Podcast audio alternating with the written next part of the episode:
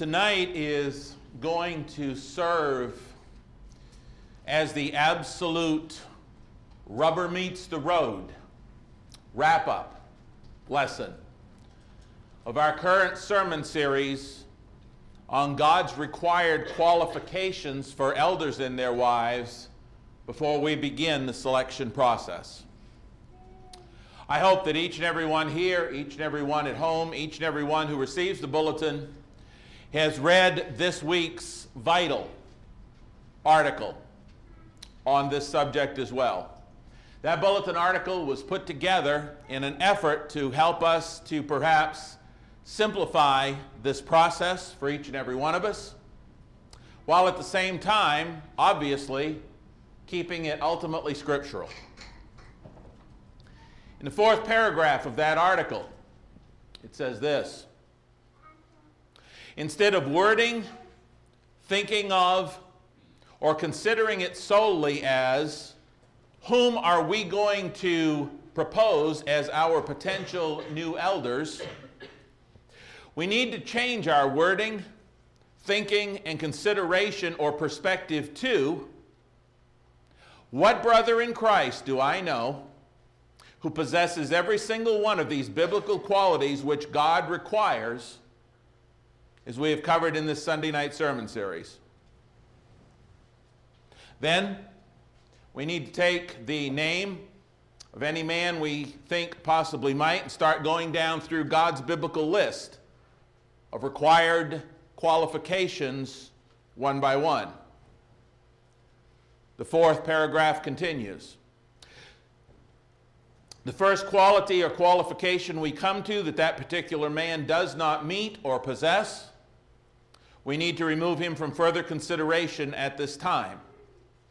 It's as simple as that. Just because he's not appointed now does not mean he cannot be later on. Once he has grown to possess the quality or qualification which he may be currently lacking. Then we need to select another man's name and do the same thing.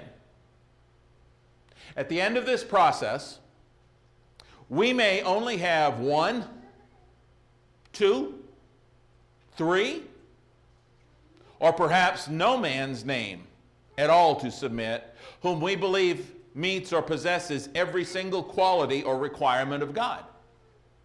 If so, that's okay. Because our first, only, and total allegiance and loyalty is to God Almighty and to no other. But there's one glitch in this system, so to speak. One seeming glitch in this otherwise pretty simple process. What if you want to submit a man's name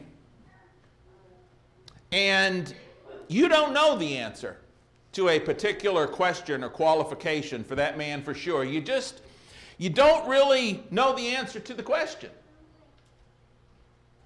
Seems like a good servant, seems to meet most of them as far as you know, but you just don't know the answer. What do you do then? The answer is so, so incredibly simple and so incredibly biblical, it is hard to believe it is so unpracticed and neglected. Here's the answer don't just guess. Don't go ask everyone else about your brother.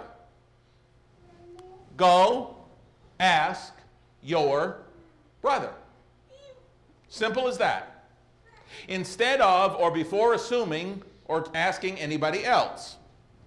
I'll tell you why I say that, and, and, and it's, a, it's a general concept. It's biblical truth, but it's a general concept. We need to do that more anyway.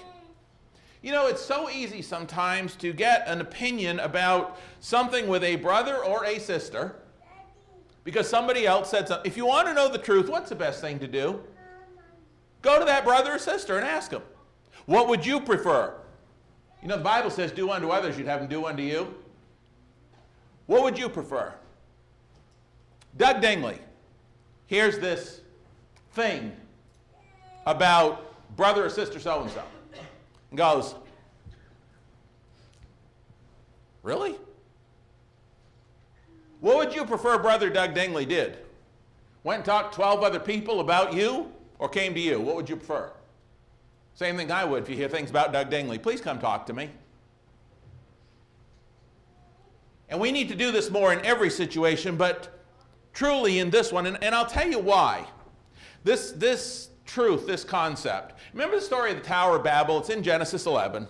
But Genesis 11 6, the English Standard Version says, And the Lord said, Behold, they are one people, and they all and they have all one language. And this is only the beginning of what they will do, and nothing that they propose to do will be impossible for them.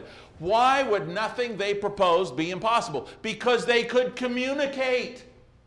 They were all one people, they all had the same language, they could talk to each other. In other words, God is saying in Genesis 11 6, if they can communicate, they can accomplish anything. Husbands and wives, is that true?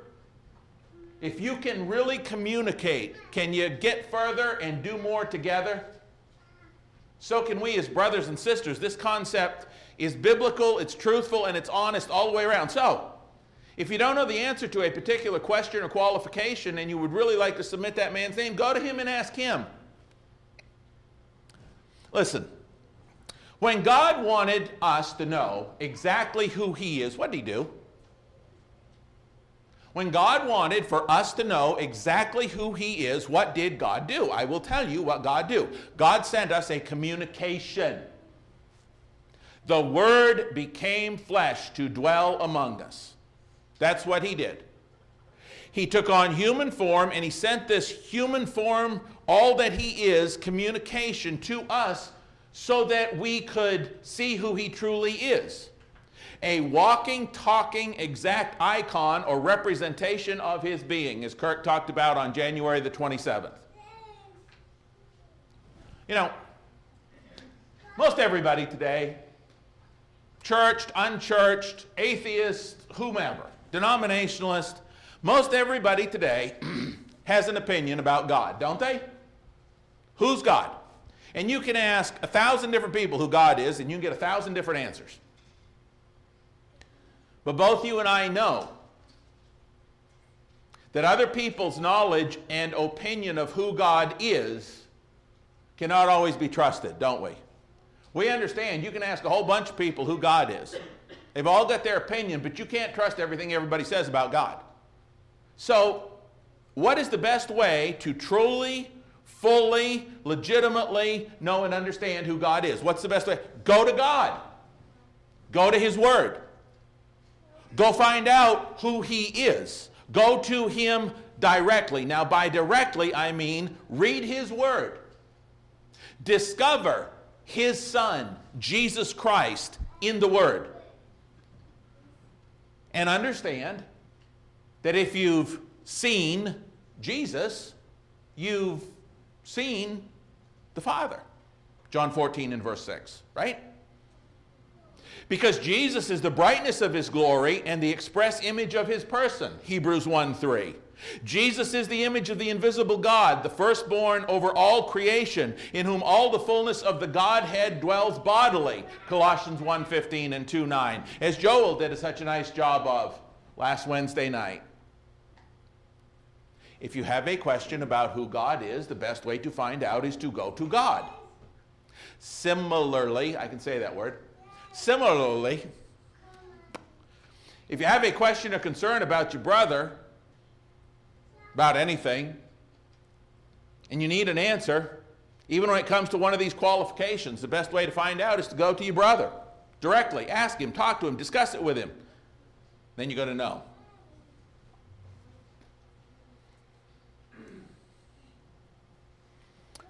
But, speaking of going to your brother, Tonight's sermon, I want to take that a whole other level higher. Said this was rubber meets the road, and it is. As we consider God's selection and our submission of certain husbands and wives' names for their potential appointment to the work of being an elder and his wife, the likelihood of this scenario that I am about to describe happening is very possible. Here's the scenario. This scenario is for the rest of the lesson. Let's say that you have a brother and his wife who meets every one of God's qualifications as we have covered them. Let's just, the man and his wife meet every qualification of God that we have covered. We go down through the list, and they do. In other words, again, let me reiterate, they are currently everything God said they must be, current tense, in order to become an elder and his wife. They meet God's qualifications. Okay? But despite the fact that God has said they are currently biblically qualified, you have a problem with or are uncomfortable with them becoming an elder and his wife for whatever other personal reason you may have against them. And it could be one of a countless number of personally held or personally harbored reasons. Could be, perhaps, because some years ago, when neither one of you had grown in the point or had grown to the point in your Christianity that you have now, that you had a disagreement with that brother or sister. One that didn't go real well, one that could have been handled probably a lot better on both sides than it was. And although you can say you've forgiven them, there may still occasionally be those phantom hard feelings from time to time that arise. And so maybe, even though they meet God's qualifications, you, you might think, maybe, that if that brother is put into a position of power, as we consider the eldership to be, but those who are elders realize it's not about power, it's about servanthood, but anyway, the work of an elder, but, but that visibility. And, and you think that if that brother, whom you had that disagreement with years ago when you were both a lot more immature in Christ than you are now, and it might not have gone all that well,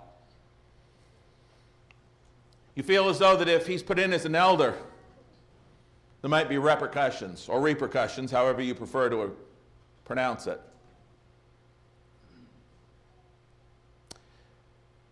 You know, that happened in the story of Joseph, didn't it?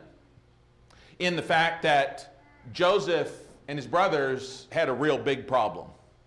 And Joseph, through God's providence, gained a position of power. Isn't that right? But do you remember when those brothers remembered all those years ago when, when none of them were the people they necessarily were now? Way back then and all those problems. Remember what they thought when Joseph, they thought Joseph was going to do to them? But that isn't who Joseph was. He, uh, he, if you read Genesis 45 through 50, took care of them, loved them, comforted them. And I'd like to further remind us that in a scenario we are discussing, we are talking about a brother and his wife who currently meets all of God's biblical requirements. They are temperate, holy, just, self controlled. And so, this man and his wife are one who have proven that you don't have to fear their appointment, that somehow they're going to reduce themselves back to some form of immaturity or get evenism. That's not who they are in Christ. And so there's no need to fear his appointment to serve the Lord and you as God's elder or shepherd. Other possible scenarios same man and his wife, they meet all of God's requirements, but you have this problem with them being an elder and his wife. Perhaps it's a brother or even his wife with whom you've had a difference of opinion, maybe a strong one, over disputable matters, over matters of opinion. Romans 14. And so, even though they still meet all of God's requirements, you don't want them to become an elder and his wife because you're still harboring some personal resentment or something against them. Maybe they don't agree with you on every aspect of politics. Do we have to agree on every aspect of politics in order for man to be an elder and his wife? Where is that in 1 Timothy 3? No, we don't have to. We don't have to agree on every little nuance and disputable matter and difference of opinion. Perhaps there was a time in the past when you thought that either this man or his wife had personally ought to have stood up for you when they instead were convicted they had to stand up to you. Or maybe the problem between the two of you comes down to nothing more than a simple misunderstanding, but of course you don't know that because you've never gone to the brother and talked about it. In each and every one of those cases, you know deep in your heart this man and his wife meet the qualifications, but you are still not comfortable with them becoming an elder and his wife for what other reason you might personally harbor or have against them. What's the answer? How, how do you deal with that? What do you do with it? God said yes. You say no. What do you do with that? I have to sit down for about 30 seconds, let you think about that. But I won't. Same answer. The answer is the same exact one that we talked about earlier about needing to know the answer regarding your brother. Go to your brother or sister and work it out. Matthew chapter 18 and verse 15. Please turn there. I'm not just telling you this because it's good advice. I'm not telling you this because I sat home all afternoon and thought, hmm, that might be a good idea. I'm telling you this because that's what God said to do.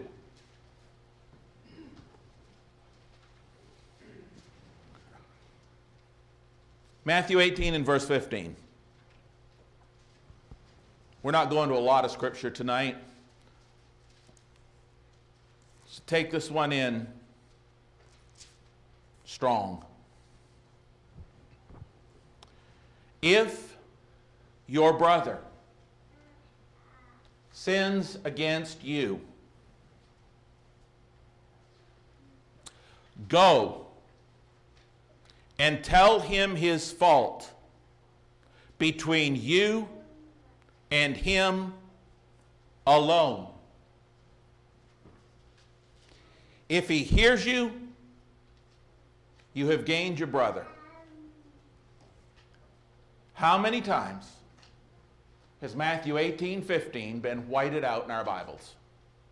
If your brother sins against you, go to him one version says privately, and that's obviously contextually correct here. Tell him his fault between you and him alone. And you know, where we're mostly talking here about a difference of opinion or a personality conflict instead of a biblical or doctrinal difference or conflict, you know what happens after you talk to your brother or sister? You know what could very well happen? You might still disagree.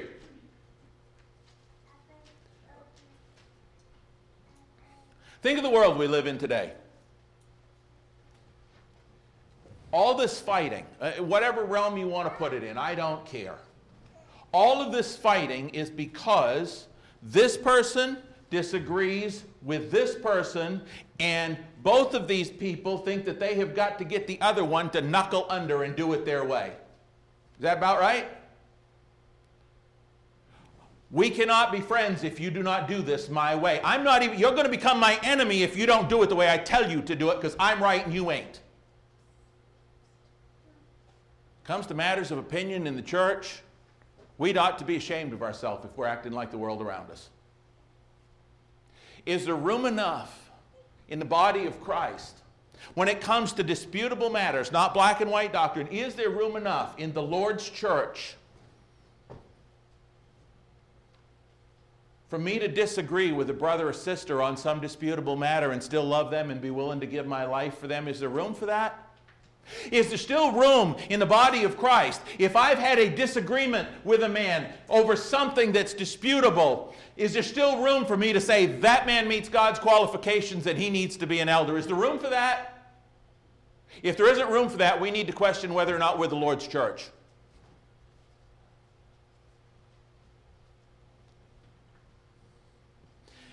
If the blood of Christ is not enough, if the blood of Christ is not enough, so that brother A, who believes this matter of opinion, and brother B, who believes this matter of opinion, cannot still love each other and be part of the same body, we better check ourselves and make sure we're the church. It's that simple. Does Jesus bring peace? Does Jesus bring comfort? Does Jesus bring unity? Does he? It's what we tell everybody, right? We have no right to tell them that. And then misuse or not forgive a brother and sister who has a difference of opinion with us over some disputable matter. Go to your brother.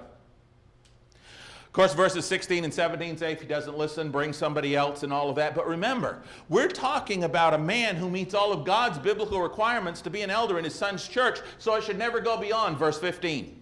Ever. Shouldn't have to. Unless, of course, the one who goes to that brother refuses to repent of their part of the problem then there needs to be further discussion. And you know, I think that's the reason why sometimes we don't go to a brother or sister. And I brought this up before, and I'm going to bring it up again. I think sometimes in the church, over the years in church, I mean, I became a Christian in 1985. To some of you, I know that sounds like a lifetime ago, but some days it feels that. No. But I think one of the biggest reasons why we don't go to a brother or sister we got a problem with is because it's easier to tell everybody else who doesn't know what the real issue is so we can get them on our side because if they're only listening to us, they're going to take our side, right? Is that, pretty, is that fair? If, if I go to Kirk and I say, hey, yada, yada, yada, yada, yada, yada, yada, and he only hears my side of the story, guess, what, guess who he's going to agree with? So it's real easy for me to go, you know, to Darren or to anybody and say, hey, bang, bang, bang. And they'll agree with me because they don't have a clue what the other side of the story is. But the reason we don't go to the brother or sister who knows the other side of the story is because we're afraid if we do, and they know the other side, I might be challenged that part of the problem is mine. That I'm responsible for part of the problem because, see, they know the whole problem. And I might have to admit that I made a mistake, and I might have to admit that I've got to change, and I might have to, some things to work on that I don't want to face. So I'm not going to that brother or sister. And that's usually why we don't go, as it says in Matthew 18 and verse 15. But remember this no matter what the situation under consideration, eldership or anything else, if you're going to help a brother become better, by helping him remove the speck from his eye, make real sure you can see the situation real clearly yourself because you have first taken the time to remove the log from your own Matthew 7 2 through 5. Now, before we leave this scenario behind, there are a couple of other vital considerations that we absolutely have to make. Again, the scenario where the man and his wife meet all the qualifications, but we have a problem with them becoming an elder. The first one is this two other considerations. How many of you remember the Amazing Grace sermon that I preached here two weeks ago on January the 24th? How many of you remember that Amazing Grace sermon? Most, of all of you, okay? Now, it's been mentioned more than once since that sermon how, as those who have received God's grace, we in turn must pass it on to others as children of God. And I want to tell you right now that is absolutely true. That is absolutely right. That is absolutely biblical and scriptural and essential. And here's how we do it. If we have a problem with that brother and his wife becoming an elder and his wife, whom God says is qualified, because we have a difference of opinion with them or have had in the past over some disputable matter, then we need to extend God's grace to them and let it go. Make sense? We need to extend God's grace to them, that same grace and forgiveness that God gave to us. We need to give them the benefit of the doubt. We need to realize there's nobody perfect. And I know as I've I know as I've probably preached this sermon series that some of you think, Doug, don't think anybody's qualified. You'd have to be perfect. No, you don't have to be perfect to meet that list. If you did, God wouldn't have put in there because He knows ain't none of us perfect. Double negative, He knows there isn't any of us perfect. I'm not saying that. We must give our brother or sister the benefit of the doubt in that situation, realizing that no one is perfect. And as Eric said in one of his Wednesday night classes, and I love this line even the best of men are still at best only men. And even the best of men and women, the cream of the crop men and women, the best Christian men and women examples that you can possibly come up with, such as those who meet God's qualification for an elder and his wife, are still going to have bad days, aren't they? You think an elder and his wife is going to have a bad day now and then? You think an elder and his wife maybe had bad days in the past? You think maybe they get tired? They're going to have bad days wherein they say wrong things or have more of a human and less divine attitude than they typically do because they're only human. And so we must go to that brother or sister and cut them some slack and give them some grace and say, you know what? I get it. It's okay. Therefore, if we can just forgive them and move on as we should to the next situation, that's what we need to do. Don't need to go to them. If we can just understand that about this, this particular scenario that we're discussing and just move on, praise God. That's the way it ought to be. But if we can't, if there's something that we just simply personally can't seem to let go of, we can't seem to get past it, then we need to go to that brother or sister, Matthew 18 and verse 15. We need to discuss it with them, extend to them the same grace that we had extended to us and that we want to see continue to be extended to us come Judgment Day. Please turn to Luke 6 27 through 38 and look at this. We've got to extend to them the same grace that we have received and want to continue to receive. Luke 6, 27. Apply this to what I just said. Jesus said, Sermon on the Mount, according to Luke, Gospel of Luke, chapter 6 and verse 27. But I say to you who hear, love your enemies. Now, we're not even talking you brothers and sisters here. We're talking enemies. Well, if I can love my enemies, then I need to be able to love that brother or sister that I had a difference of opinion, disagreement with. Do good to those who hate you. Bless those who curse you, and pray for those who spitefully use you. If I can do that, then can't I extend grace to a brother or sister? I gotta.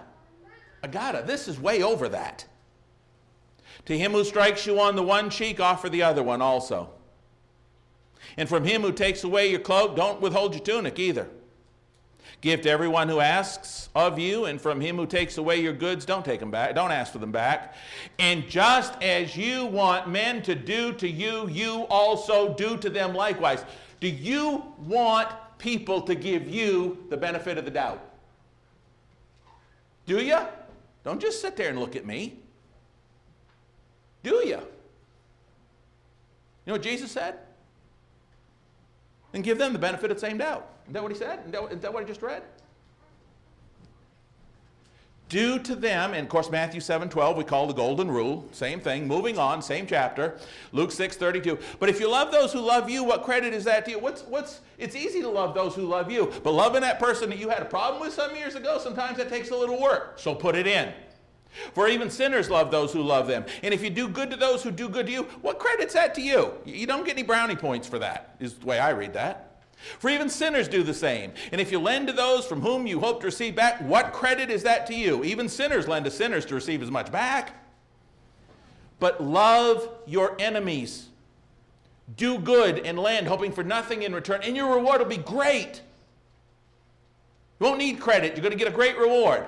And you'll be sons of the Most High, for he is kind to the unthankful and the evil. Therefore, be merciful, just as your Father also is merciful. Judge not, and you shall not be judged. Condemn not, and you shall not be condemned. Forgive, and you will be forgiven. Giving it be given to you, good measure, pressed down, shaken together, running over, be put into your bosom. Here it comes. Here's the zinger, here's the punchline. For with the same measure that you use, it will be measured back to you. What does that mean? That means if I'm not going to cut that brother or sister some slack just because they disagreed with me, that means if I'm not going to extend to them grace and give them the benefit of the doubt and, and work through it and just love on them, then guess what? I'm not going to get the benefit of the doubt or an extension of grace either. Isn't that what Jesus said? We must forgive others even as God in Christ forgave us, Ephesians 4:32. If we don't forgive, we won't be forgiven, Matthew 6, 14 and 15 and 18, 15 through 35. So we need to extend that grace in matters of opinion. However, in that same amazing grace sermon at the beginning, I made another statement, that was this. Grace is not a license to sin. While we extend grace on matters of opinion, grace is not a license to sin. I put it right up there on both sides on a big PowerPoint. Remember that? In other words, we cannot misuse grace to say that a man who doesn't meet the qualifications is still okay to be an elder. That's not extending grace say, well, you know, this man's married for the sixth time after multiple affairs, but he's only married to one person, as far as I know, so you know, we'll cut him some slack. No, no. That's using grace as a license to sin. If we know a man has a problem with alcohol, well, he serves a lot, and he puts a lot of money in the plate, but he's got this drinking problem. You know, it's just kind of, we just kind of, you know, we'll extend him some. No, that's not extending him grace. That's abusing grace. That is perverting grace. You know why? Because we're using grace to say to God, I know what you said, but I ain't doing it. That's not extending grace. That's abusing it. That is twisting, turning, perverting grace into nothing more than a license to sin, the same way that so many of the man made denominations around us do, and for which they and anyone else who follows their example will pay the ultimate eternal price. No, we can't do that. Finally, the second consideration before we leave this same scenario behind is simply this.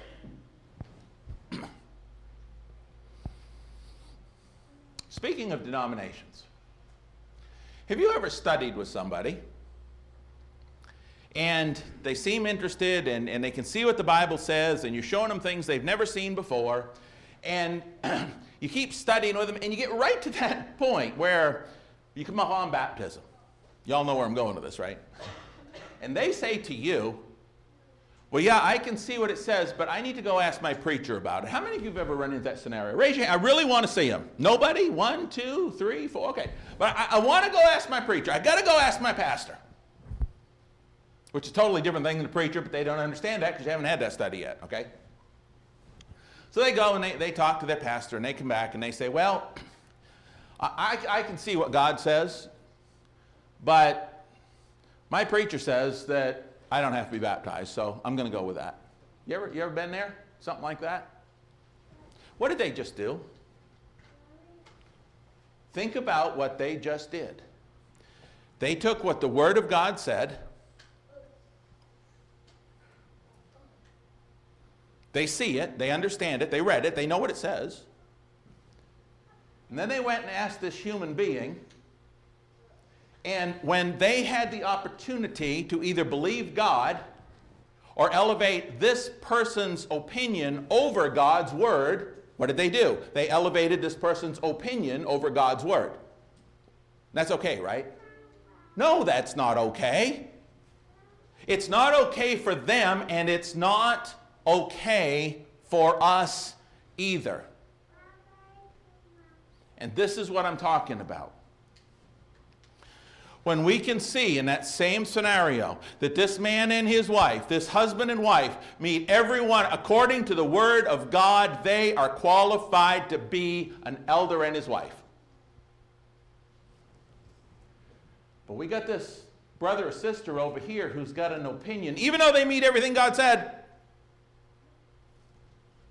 This person's opinion is they wouldn't make a good elder and his wife because they disagreed with me or whatever else you want to fill in the blank with.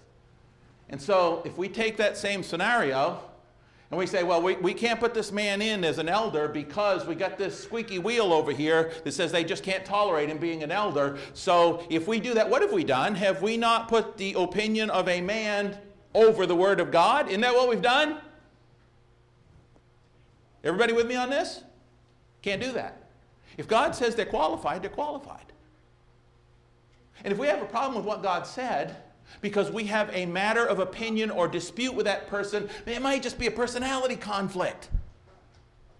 We don't have the right to take our opinion and say, no, sir, that man cannot be an elder. Not when God said he could. Because we do, we're doing the same thing as the person who goes to their pastor and says, Yeah, I can see what God said, but I ain't going to do it because the opinion of this man over here is, I don't got to do that.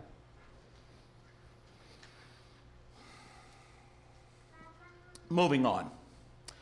One of the most oft overlooked benefits of a sermon series like we are concluding, at least for this part of it, is how it can not only help us now, tonight, in the immediate future, as we go on the next few weeks to more clearly see and identify the husbands and wives whom God has chosen to be our new elders and their wives. That's a, that's a big benefit, but that's not the only benefit of this sermon series. You know another benefit of this? So that these young ladies, young men here in the front row, so some of these other married young men and ladies, some of those young folks up back there that are still in school, okay? It is so they can learn what they need to do in order to become the men and women that God needs in the highest work on the planet. So they can learn what it takes to be an elder and his wife, and there is no higher honor. The White House doesn't even compare. Because whoever's in the White House is dealing with lives that are going to end soon. But whoever is an elder and his wife is dealing with eternal souls. They're dealing with forever.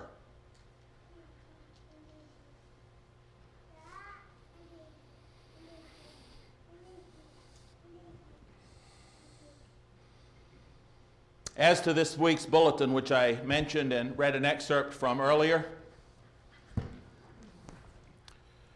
I cannot tell you how critically important it is to read it through, think about it, probably more than once.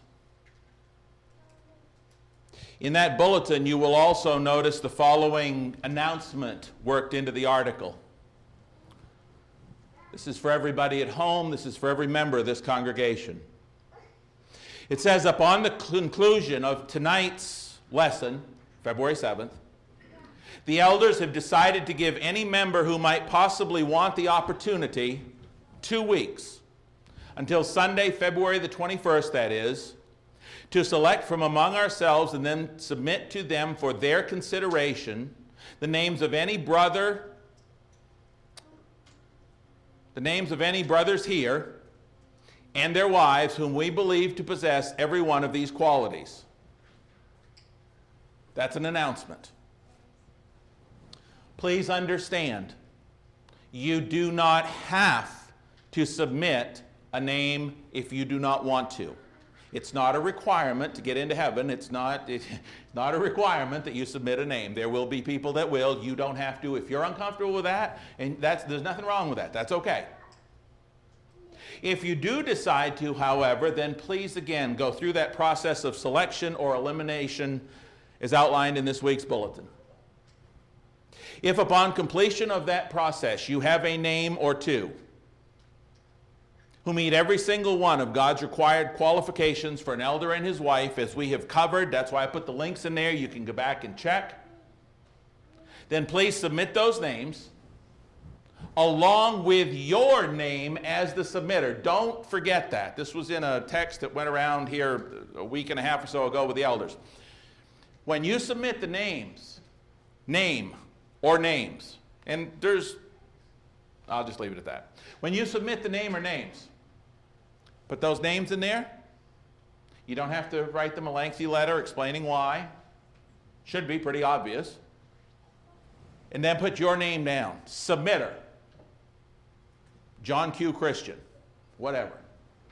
You know why? You have to do that. Okay?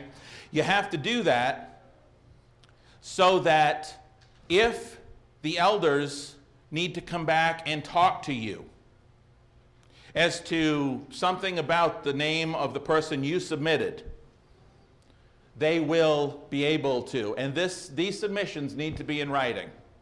Again, this went through the text. Please don't call one of the elders tonight and say, hey, put it in writing so they'll have it. You ever wish you'd written something down? Well, it's pretty important. Write it down. Now, it's okay if it's a text. Is it okay if it's a text? Text okay? Where'd Rick go? Okay? Guess you're the man. You're the man here, brother. Written's probably better. Written's probably better. Email. Snail mail. Notebook, paper, and pen. You remember those? Put it in writing so that they have a collection of those men and their wives who meet these. You have two weeks to do that. As we get ready to conclude tonight,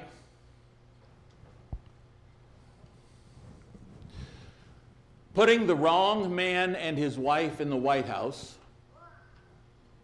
can be devastating, can't it? Putting the wrong man and his wife in as an elder in the Lord's church is so many light years beyond that when it comes to being devastating. We can't afford to make a mistake. I cannot overemphasize the importance of the situation that we are about to undertake over the next two weeks. The results of what we do over the next two weeks and the few weeks, I probably will say however long it is until, until new elders are put in. That whole situation is going to affect this congregation for the next 5, 10, 15, 20 years and beyond into eternity because the decisions that these men make, the leadership that these wives provide amongst the ladies in the congregation, and the decisions that are made are going to determine what kind of congregation Chouteau Hills is when our teenage kids now are grandparents. I can't stress, overstress how important this is. I'm going to ask, before I give the invitation, that you might join me in prayer.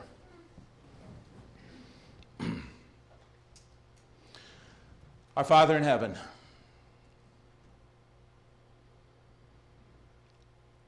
there's no greater honor or blessing than what you've done for us in Christ Jesus. You've made us a part of your Son's church. You've washed away our sins. You've put in place a mechanism that continually cleanses us as we confess our sins. And you have allowed us to represent you here on this earth as members of the body of Christ. That humbles us to the point that we physically just want to get down on our faces and worship. What an awesome God and what an awesome privilege. And Father, as you have structured your church, you have told us exactly what you want. We must have elders. We must have men and their wives who meet certain qualifications, and you've made them real clear. We need to have deacons and their wives who meet your qualification list. And Father, we pray that you will help us over the next two weeks as a congregation to recognize those through the Scriptures, to put on the lenses of Scripture, and to truly see clearly those whom you have chosen. Father, thanks to you, thanks to your word, thanks to your grace, thanks to your love and mercy, we have a lot of wonderful Christian servants in this congregation. We have people that serve in so many different ways, that give of their time, their money, their efforts, their means to serve you in so many ways that none of us can begin to count them all. But Father, we also understand that not every one of the servants here meets every one of your righteous qualifications to lead us in the fashion that you have outlined. We pray that you will help our first allegiance always be to you, and that we will submit that one or two, possibly even three names that are the ones that you have shown have risen to what they need to be as Christians to the point that you want them to be elders in your church. Guide our hearts, guide our minds, and Father, help those men and their wives who are approached thereafter because their names have been submitted. Father, if they are qualified, help them to take on the work we need the beloved elders that we have now to have some more assistance. They're carrying an awful load right now. They need help. We need help. We pray that by following you in this, you will bless us because we know that's what you do if we will but follow you. We love you. We thank you. Guide us, Father. In Christ's holy name. Amen. Tonight, if you are not part of that flock which he purchased with his own blood, Acts chapter 20, verse 28 says to the elders that they are to shepherd the flock of which the Holy Spirit has made them overseers. The Holy Spirit put down the qualifications and where to use those glasses.